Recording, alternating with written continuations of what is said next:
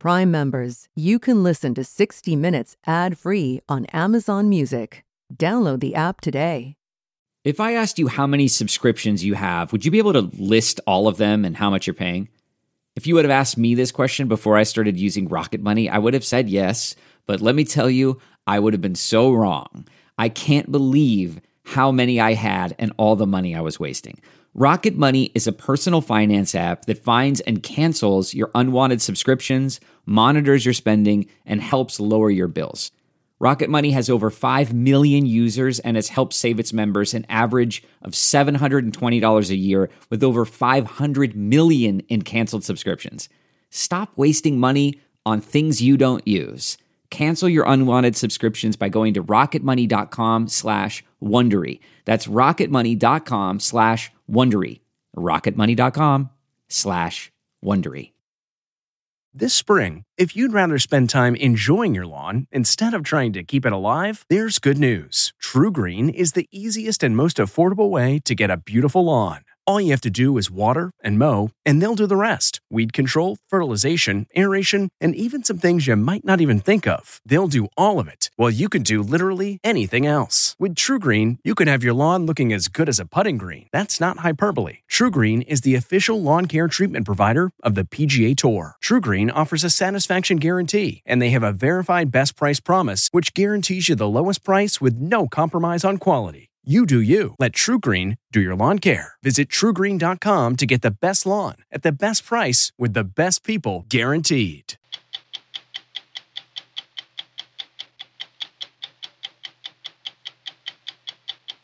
For weeks, 60 Minutes has been reporting on the fast developing story of coronavirus variants.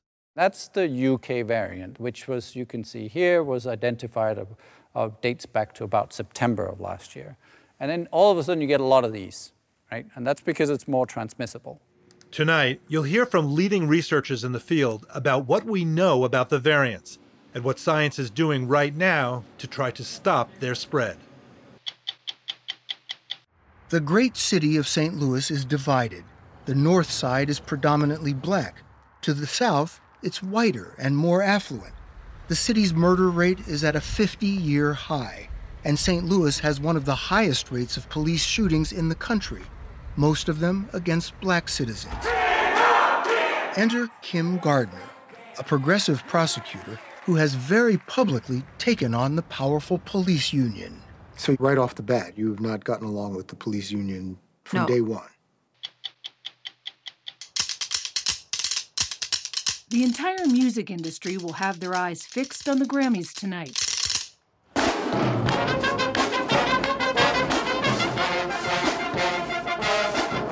First, we wanted to introduce you to New Orleans' self proclaimed best band in the land. So you could hear them and their story.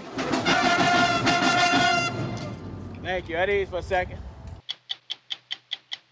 I'm Lesley Stahl. I'm Bill Whitaker. I'm Anderson Cooper. I'm Sharon Alfonsi. I'm Scott Pelley. Those stories and more tonight on 60 Minutes.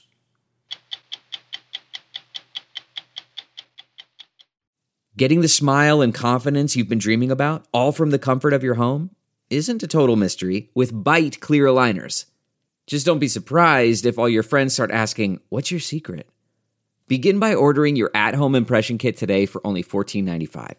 Byte clear aligners are doctor directed and delivered to your door. Treatment costs thousands less than braces, plus, they offer flexible financing, accept eligible insurance, and you can pay with your HSA FSA. Get 80% off your impression kit when you use code WONDERY at Byte.com. That's B-Y-T-E dot com. Start your confidence journey today with Byte.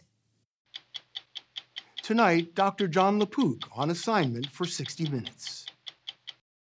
Over 2 million Americans are receiving vaccinations every day, fueling hope the end of the pandemic is near. But since the SARS CoV 2 virus emerged in Wuhan, China 14 months ago, over 100 million people worldwide have been infected. And with each infection, the virus has had the chance to mutate into genetic offspring called variants. One of those variants, first identified in the UK, has spread across the US and is estimated to be 50% more transmissible than the original virus, and likely more deadly. Nationwide, COVID 19 cases have fallen, but public health officials are warning if these variants continue to spread, they could trigger a new surge of infections.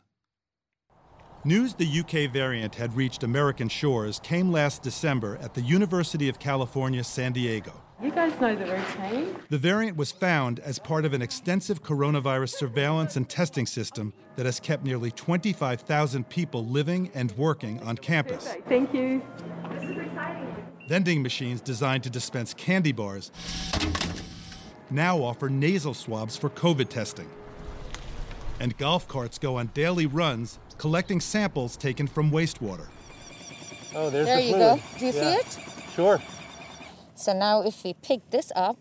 Environmental engineer Smruti Karthikeyan showed us how robots, placed near over 300 student dorms and research buildings, suck up sewer samples, looking for early evidence someone might be infected with the virus.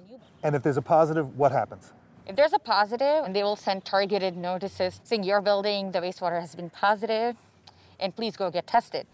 Many positive samples from wastewater and nasal swabs are sent here to nearby Scripps Research, where infectious disease researcher Kristian Andersen's lab performs genetic sequencing to identify any variations. It's really important that we keep an eye on the virus. How is it evolving? How is it transmitting? How is it changing? Genetic sequences from around the world are constantly being analyzed in a database called NextStrain that Andersen and other scientists use to visualize how variants are spreading. These are beautiful colors, but yeah. what am I looking at? You can think of this as a family tree. And what we have is down here, this is the first one in Wuhan. Viruses mutate over time. You see mutations coming up, and that's when you start getting these branching patterns. So then you have uh, sisters and brothers here, and then you have aunts and uncles. And, and what's the practical use of having a tree like this? The practical use is that somebody like me can go in and let's look at like how is this all related. Since the original virus was first identified in December 2019, thousands of variants have been documented. Andersen says scientists are keeping a close eye on three of them they call variants of concern. And that's the UK variant, which was, you can see here, was identified of dates back to about September of last year. And then all of a sudden you get a lot of these, and that's because it's more transmissible. So transmissible, the Centers for Disease Control has projected the UK variant will be the dominant strain in the US in the next month. The variants from Brazil, seen in red, and South Africa, seen in orange, have already spread to dozens of countries, including the US. Variants arise because the SARS CoV 2 virus is constantly making copies of itself. As it replicates, tiny mistakes or mutations can occur in its genetic code. They're rare and usually insignificant. But once in a while, one or more mutations team up to create a more dangerous variant of the virus. We are reading Evolution's lab notebook. Every time one of these pops up, it's telling us exactly how evolution benefits at the expense of the fitness of humankind. Dr. Francis Collins, director of the National Institutes of Health, is a geneticist who 20 years ago oversaw the decoding of the human genome. He says he's surprised by how much this virus is evolving. Why are the variants of concern that we're seeing in places like the United Kingdom, South Africa, and Brazil of such concern? It turns out that some of these mutations actually change the behavior of this virus in a way that makes it more infectious or more serious and the evidence is that for both the B117, which is primarily seen in the UK but increasingly in the US, and the South African B1351, that they are more transmissible. They're just really successful. We're seeing evolution in motion. I think it's been rarely seen as clearly as right now how evolution works. In that way, it was pretty predictable. What wasn't predictable, for me anyway, was that there would be so many copies of this virus that even a slow evolutionary process could, in just a matter of a few months, uh, produce some viruses that we're worried about. And there are so many copies because it's a pandemic and it's been very successful in infecting millions and millions of people. These samples were, were from the patient's lung. Right? An early clue about how the virus was mutating came last summer at the University of Pittsburgh Medical Center. Infectious disease specialist Dr. Ghady Haidar says a cancer patient with a compromised immune system came in with a COVID 19 infection that persisted for over 70 days. far beyond the typical few weeks. We had no idea at the time that people could still be actively infectious for that long. And it really wasn't until after he passed away that we started running some additional testing on samples that he had allowed us to collect from him when he was alive. And that's when we found that the virus really quickly began to develop all these deletions and mutations throughout the patient's life. This electron microscope image shows a sample taken from the patient's windpipe. Tiny spheres looked like the original virus from Wuhan, China. But genetic sequencing revealed a different story. There were small gaps where information should be. Irish born University of Pittsburgh virologist Paul Duprex says the UK variant has some of these same deletions, leading some scientists to believe it may have started in an immunocompromised patient.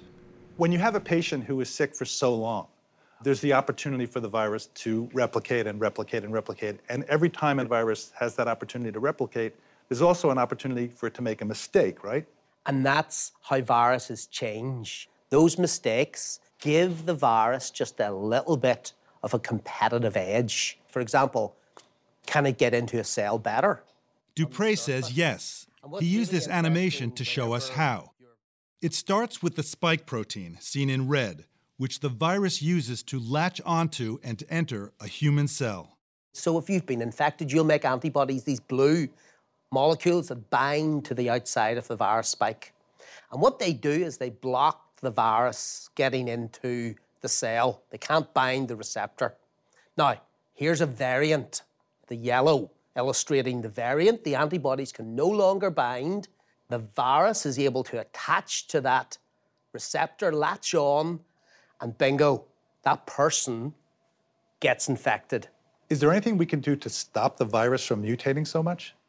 We can certainly uh, stop it making as many mutations by stopping it infecting as many people. If we block its transmission, if we wear a mask, if we get vaccinated, if we do social distancing. So there's a practical thing that we can do. But physically, biologically, is there something that we can do? Is there a magic bullet that we can shoot at it that stops it making mutations? Nope. To understand the threat posed by mutations, public health experts are studying the Brazilian city of Manaus. Last spring, COVID swept through the population, leaving about 70% infected. As a result, some researchers believe the city had reached herd immunity. But then, starting this past December, epidemiologists suspect thousands were reinfected with the Brazilian variant. Hospitals there were overwhelmed. Health officials reported up to 150 deaths a day, and a recent study suggests the variant is more infectious than earlier strains and may be better at evading antibodies. We had a cluster of cases that. At Columbia University Irving Medical Center, Dr. David Ho, known for his groundbreaking HIV research, is now working to identify which variants are present in New York City. Since January, his team has analyzed over 2,000 nasal swabs taken from people who had tested positive for COVID 19. What was unexpected was there were only sporadic cases the UK Brazilian, and South African variants. But instead, we noticed that we had a homegrown variant. Something new. Something new that was dominating uh, and rising very rapidly. How rapidly is it growing? It's over 20%. Over 20%. So that's a rapid rise in the last right. couple of months. Dr. Ho says the New York City variant is doubling roughly every two weeks. And city health officials announced this past week they found the variant in 39% of the COVID 19 samples they recently sequenced. Dr. Ho is concerned because that variant shares a key mutation with one found in South Africa.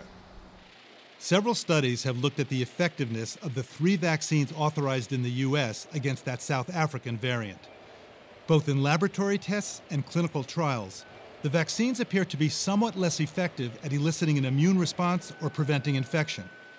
But the companies anticipate the vaccines will still provide protection from severe disease from that South African variant. What people are worried about is I got a vaccine, I thought I was safe, and now you're talking about all these variants. Where am I? I'm in the same boat. I got vaccinated and I felt protected for a while until we realized there was so much of the homegrown variant uh, in New York. How do you put this in perspective for people who are watching this right now? I, I think we have to be a, a, bit concerned, but that doesn't say the vaccines don't work. uh, even in South Africa, the vaccines still work to some extent. It's just not as uh, highly protective as we had against the original strain. In addition, the vaccine may not protect against infection, but may protect against disease or death. Dr. Collins says so far the Pfizer and Moderna vaccines appear effective against the UK variant. And this past week, a small laboratory study found the Pfizer vaccine elicited the same strong immune response against the Brazilian variant as against the original virus. Drug companies say they are working to retool their vaccines and create booster shots as needed to keep up with the variants. What keeps you up at night in terms of the variants down the line? If I have an anxiety, it's that something worse than the South African variant is out there that will get to the point where the vaccines no longer appear to be fully protective against a bad outcome. And that will certainly drive us then uh, to do a redesign of the vaccines as quick as we can. Recently, a variant has been found in New York City that has some of the characteristics of the variant of concern found in South Africa. I'm not, on the surface of it, overly alarmed about that, but it's going to deserve a real lab experiment uh, to make sure that our vaccines would still provide immunity against that. There's a ton of political, economic, and other pressure to have these vaccines be successful. Is the government committed to being totally transparent about these variants, about whether or not the vaccines are working, or is there some kind of a filter? There cannot be a filter. I will not stand for that. Neither will Dr. Fauci. Uh, and absolutely, if we ever come across as having the truth of the matter distorted by what is politically or economically convenient, then we will have lost the public trust. Dr. Collins says right now we have a window of opportunity. A little poke in your arm, ready? And that Americans need to get vaccinated, avoid large gatherings, and wear masks to prevent the virus from spreading and mutating even more. To continue to hear that this isn't over yet has got to be a hard thing uh, for all of us. I don't want to sound so pessimistic, though. We are making amazing progress. We just got to hang on and don't blow it at the end. If you're the guy running for the finish line, don't trip right there on the 10 yard line. Try to get all the way to the goal we, we can see it. We're going to get there, but this is not the moment to relax or stop running hard.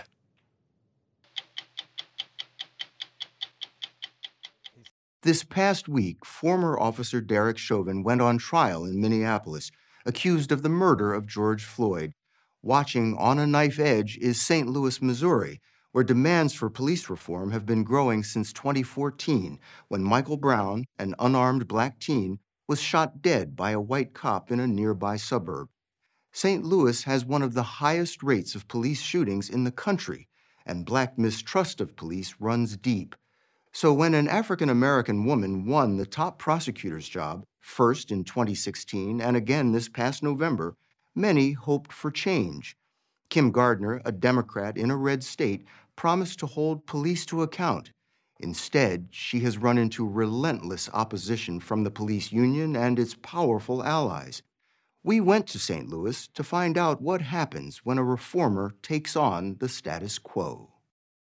We as law enforcement have to hear the cries for help in the community and deliver. And that's why I'm not going to back down. That's why I'm not going to kiss the ring of the status quo to keep it a, certain way. Inside the old St. Louis courthouse, where enslaved African Americans once sued for their freedom, Kim Gardner felt the weight of expectations to keep her promise and rebuild the justice system around fairness. Because it's about the will of the people, and the people of the city of St. Louis overwhelmingly voted me in to do my job to reform a system that we all know is beyond repair. It needs to be dismantled and rebuilt. What is at stake here? The integrity of the whole criminal justice system she went right to work. She stopped locking up nonviolent offenders, dropped low level drug cases, and ended cash bail, a system that hit black citizens hardest. But less than a year into the job, her hopes of building trust in police suffered a setback. Jason Stockley, a white officer here on the left, was charged with the murder of a black man, a drug suspect who fled. Dashcam video caught Stockley swearing to kill him Moments later, he did. Only one gun was found. It was covered with Stockley's DNA and none of the victims. Stockley claimed self defense and was acquitted. Protesters poured into the streets. Years of mistrust and rage boiled over. Whoa, whoa, whoa, whoa! Pussy ass white boy. Taser. Pussy ass white boy. Did it, mama. The clashes triggered dozens of police brutality lawsuits. Text messages released in court showed some officers spoiling for a fight. Let's whoop some ass, texted one. It's going to be fun beating the hell out of these heads, read another. Kim Gardner told us for many St. Louisans, the Stockley verdict reinforced a belief that city police often act with impunity. She called on City Hall to fund an independent team to investigate police shootings. It made her instant enemies. So, right off the bat, you have not gotten along with the police union from No. day one. We work well with everyday police officers every day, but what we have is the police union who eh, who basically injects fear and misinformation in the police department. The union called her a cop hater and successfully lobbied to torpedo her reforms at City Hall. It's gone downhill from there. This is not all police. This is not everyone in the system believes this, but we have to have the good people stand up because silence is also complicit agreement with this type of behavior. St. Louis is a city divided. The north side is predominantly black. Manufacturing jobs have gone. It has some of the poorest neighborhoods in the country. But cross to the south, it's like a different city. Whiter, more affluent. There are private gated communities. Like the McCloskeys neighborhood. The couple vaulted to national attention last summer when they brandished guns at Black Lives Matter protesters. When Kim Gardner charged the couple with unlawful use of weapons, she came in for a storm of criticism. The McCloskeys pleaded not guilty. I was sent emails and that said I should be hung up by a tree by the KKK. This is just from like the last week, a week's worth of hate mail. Mm-hmm. This one, the subject line is racist. You racist piece of I wish someone would put a bullet in your head. Is this common? Unfortunately, it is when it comes to me. Another one. I hope people destroy your neighborhood, threaten your family, and more, you porch monkey. What do you think when you open up your mail and you have something like this? Well, I think about the people who paved the way for me to even be in this position. Some of these are death threats. Does that frighten you? Well, you know, I signed up for this, but what frightens me is now that it's it's calls to my family, and I'm afraid that a loved one may be harmed because I took this job. Kim Gardner grew up above her family's funeral home in North St. Louis. She got a degree in nursing, but switched to law after her brother was sentenced to 17 years in prison for robbing a neighbor's house. Crime and tough punishment are an all too familiar part of life on the North Side. Let's start addressing the pain. Let's start addressing and really understanding the communities. And those people are hardworking individuals who are not anti police, but at the same time, they want fairness and justice under the laws. People say that you are the prosecutor for Black St. Louis. I protect all people in the city of St. Louis. And I'm not just a prosecutor for African American people. We have an out of control murder rate and an out of control violent crime rate. That's what's unfair. Jeff Roorda has been the public face of the police union for a decade. Choosing his words carefully, he told us Kim Gardner is in over her head.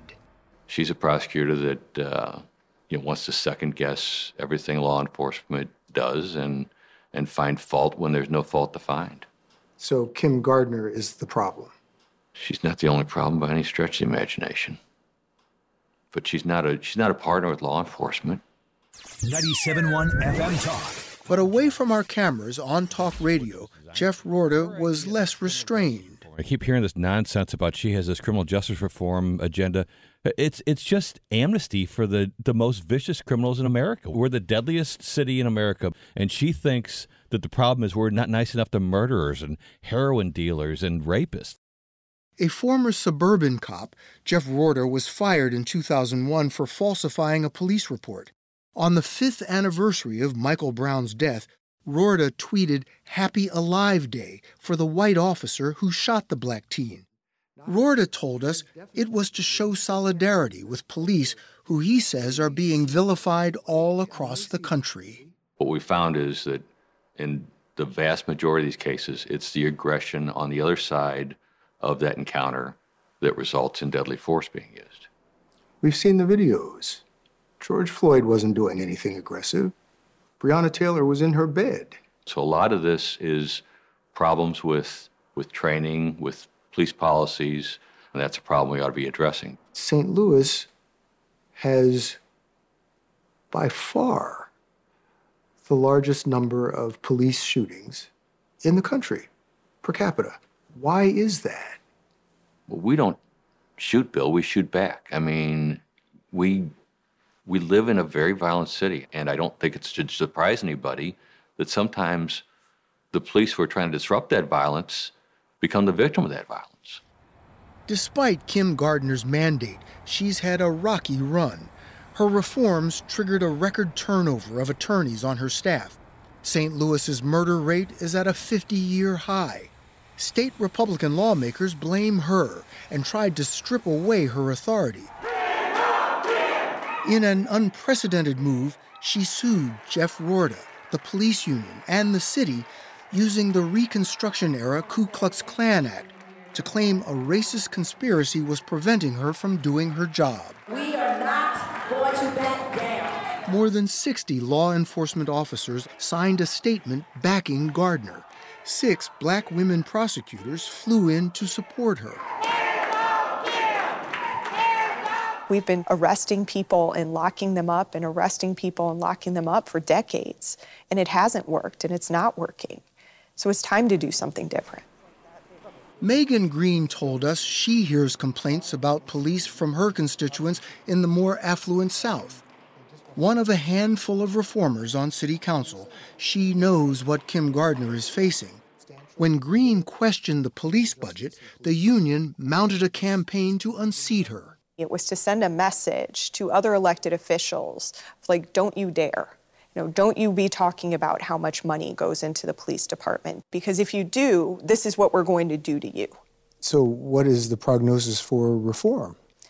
It's, it's really difficult. They fight reform tooth and nail. And, and the tactics used to, um, you know, against elected officials are, are designed to quell dissent. And I think that it, it scares a lot of folks. I wish there was an easy fix to this thing, but I think it's going to take a lot of people crossing the aisle and and changing. We met Sergeant Robert Ogilvie in North St. Louis, his beat before he quit the force in August. After 30 years, he had become disillusioned. I believe that most of the officers that come out of the academy, are, they all have the, the same heart that I did coming out. They, they want to come out here and do a good job. But reality out here is this: you're basically judged by how, how, how well you are at making arrests. That's the bottom line. You couldn't stomach being a policeman anymore? Yeah, I couldn't do it anymore. I, I, I was seeing the same thing over and over again. Oh, it just gets it gets too much for me. Just as the city is divided black and white, so Robert Ogilvy told us is the way justice is meted out. He says police patrol with a heavier hand on the north side, and that has to change. So he has joined Kim Gardner's reform program to keep black youth out of prison. Roorda says he's all for reform. okay. You well, laugh. I'd, I'd, like to see him do it. I'd like to. I'd like to see him step up and do something. I'd like to see what his version of, of reform is. You think he's part of the problem? I, I think he's part of the problem. Yes, I think the whole the system as a whole is a problem. Case in point, hundreds of racist slurs were found on Facebook posted by 43 St. Louis police officers. There were also modified images of the vigilante Punisher, a blue line added for police. Jeff Roorda told us the incident was overblown. Now, many of those, uh, all they had was like comic book care, like the Punisher or, you know, something benign like that. You do know that the Punisher image is being used by white supremacists. Well, I mean, that doesn't mean that that's why the officer put it up there. I mean, it means different things. What kind of message does that send to the black citizens of St. Louis? I mean, I think that that's, you know, a very small percentage of the members I represent. Two officers were fired for the Facebook posts. Kim Gardner put the rest on an exclusion list, blocking them from pursuing cases or testifying in court. She told us she couldn't trust their work was unbiased. The police union says the exclusion list is dangerous. The reason being that they say it means that fewer cases will get to court. Well, that's simply false. The police union is so out of touch with reality that listening to them is is just not even productive. Just as we finished speaking with Kim Gardner, word came her lawsuit claiming a racist conspiracy had been dismissed. The judge called it nothing more than a compilation of personal slights. But Gardner told us it won't stop her. The voters of St. Louis have called for reform, and she intends to deliver.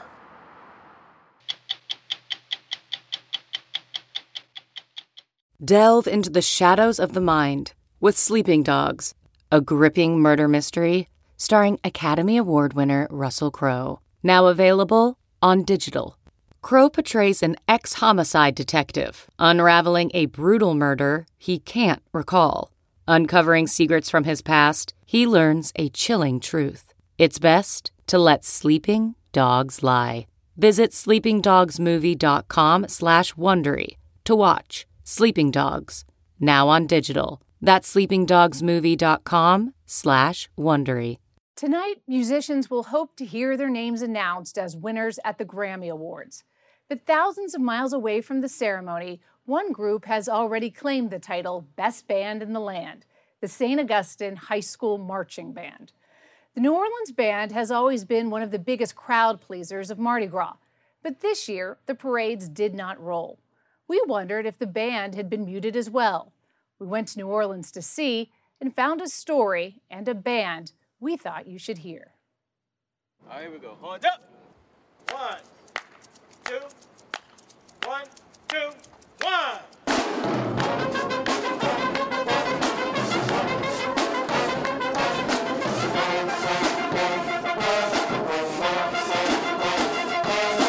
St. Augustine High School Marching Band needs no introduction in New Orleans. The drums and horns have echoed through the city since the band was founded in 1952. But like any aging instrument, it was in need of a tune up. All right, bad last note. The whole stadium heard that. Enter Ray Johnson. Do it again. He was hired as the new band director last summer, and he isn't wasting time with pleasantries. Can you tell if they've been practicing? Uh, yes, I can. Everything has to be precise.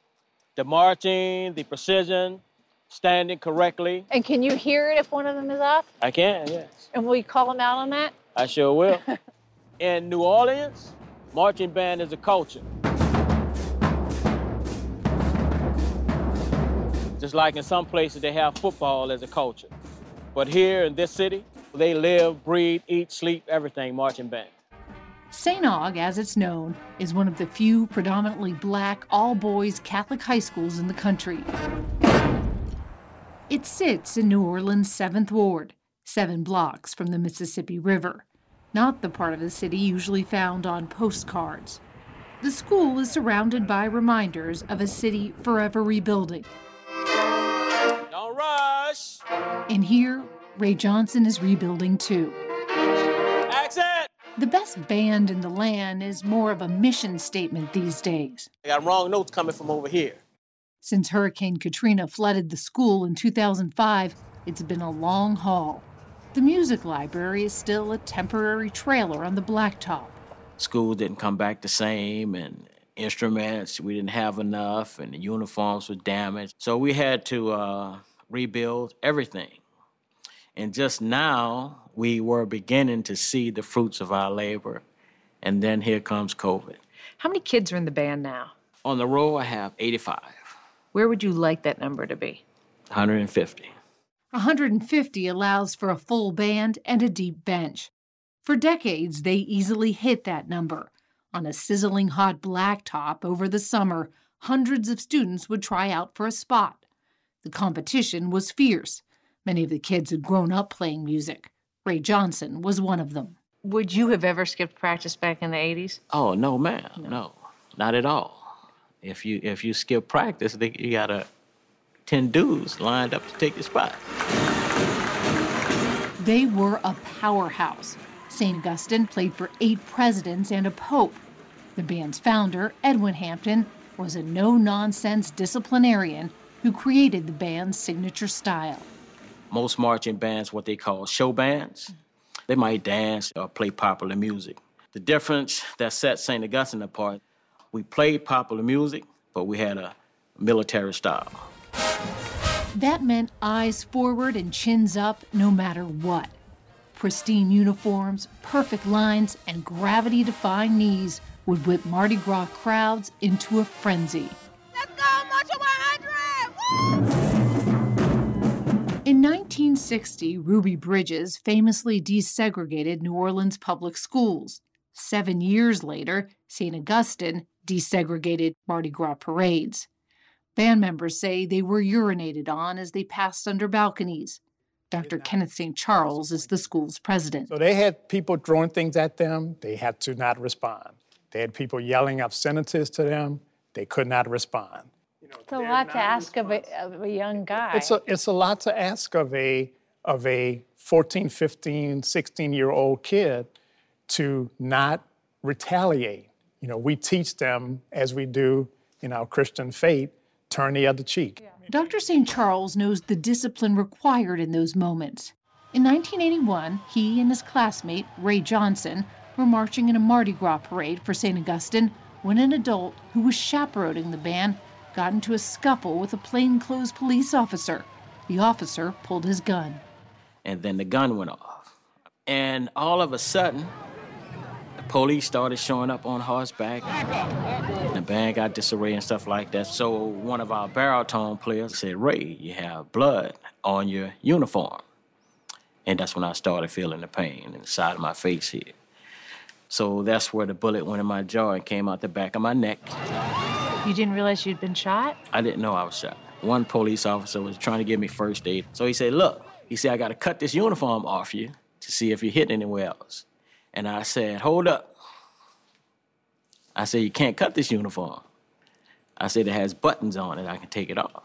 Why didn't you want him to cut the uniform? Well, I knew that if this man cut this uniform, uh, Mr. Hampton would probably kill me. After college, Johnson returned to St. Augustine, where he worked as an assistant to Edwin Hampton for 11 years before leaving to teach at another school. Hampton stayed for another 12 years until he passed away in 2009. Without him, some at St. Augustine thought the band had lost its edge.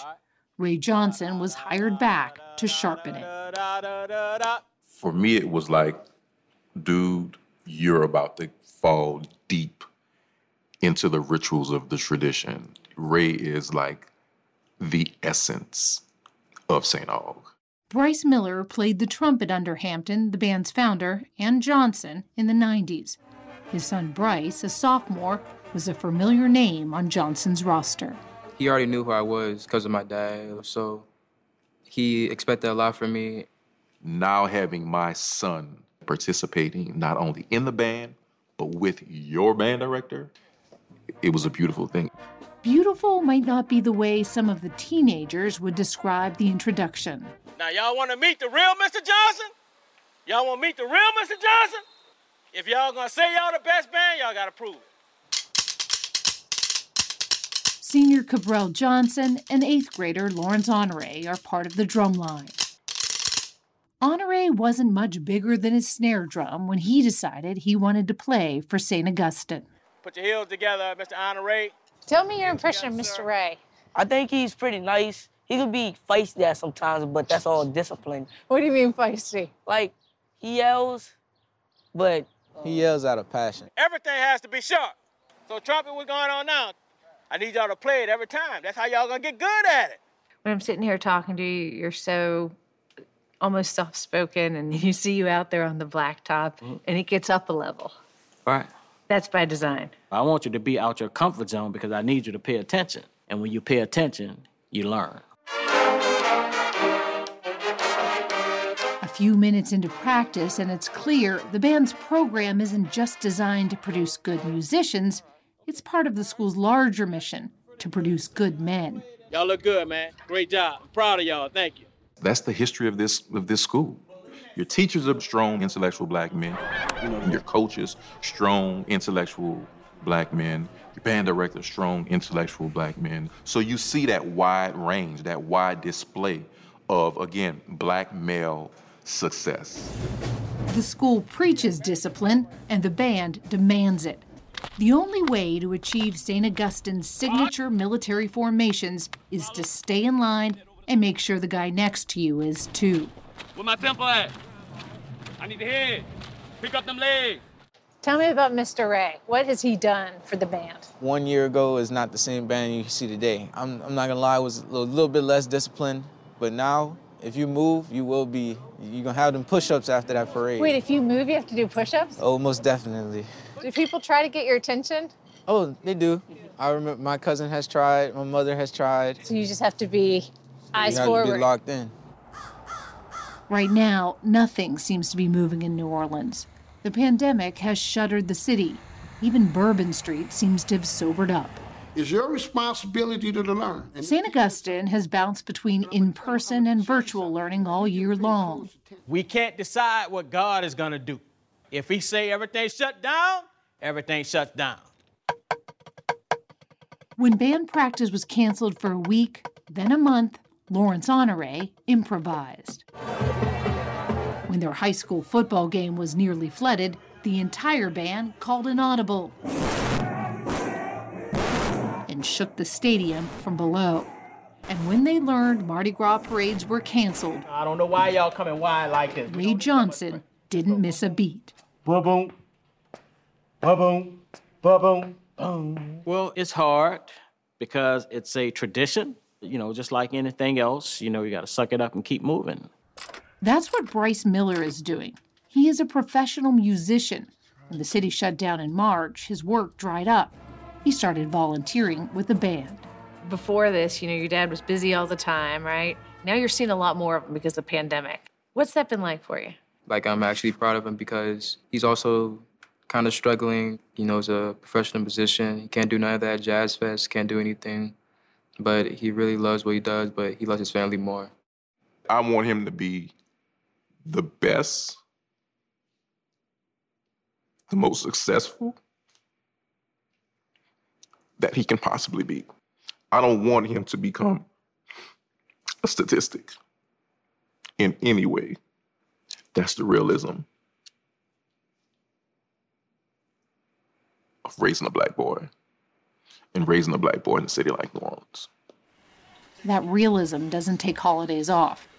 Lawrence Honore's good friend, who attended a different school, was recently killed walking out of a store. On Christmas night, he had got caught in a crossfire and they had shot him in the head. And how old is he? 14. The same age as Honore. He played at his buddy's funeral, and then his mom drove him straight to band practice. With just about everything canceled this year, it's hard for anyone to find a reason to get dressed.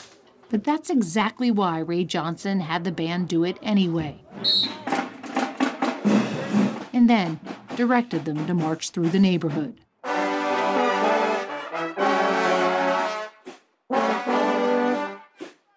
The route lacked the grandeur of a Mardi Gras parade, but locals poured onto their porches anyway. Even when they're a little scratchy and a lot loud, it is a joyful sound in the 7th Ward.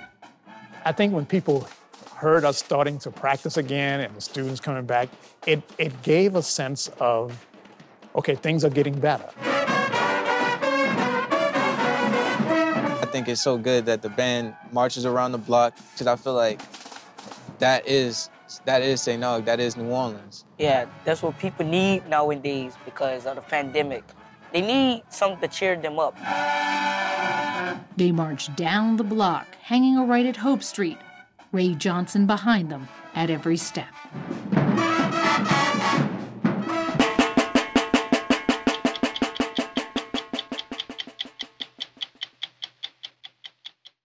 CarMax is putting peace of mind back in car shopping by putting you in the driver's seat to find a ride that's right for you. Because at CarMax, we believe you shouldn't just settle for a car, you should love your car. That's why every car we sell is CarMax certified quality so you can be sure with upfront pricing that's the same for every customer. So don't settle. Find love at first drive and start shopping now at CarMax.com. CarMax, the way car buying should be.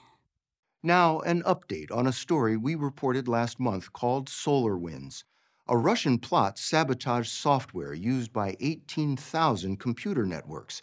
At least nine government agencies are still trying to figure out which emails and files are in Russian hands. Hundreds of U.S. tech companies were also compromised, including Microsoft. Its president, Brad Smith, told us the hack was historic. This is the largest and most sophisticated attack the world has ever seen. Now, an even broader breach. Hackers used vulnerabilities in Microsoft's Exchange server, its calendar and email service, to access hundreds of thousands of networks. Intelligence agencies this time suspect China. I'm Bill Whitaker. We'll be back next week with another edition of 60 Minutes. If you like 60 Minutes, you can listen early and ad-free right now by joining Wondery Plus in the Wondery app or on Apple Podcasts. Prime members can listen ad-free on Amazon Music.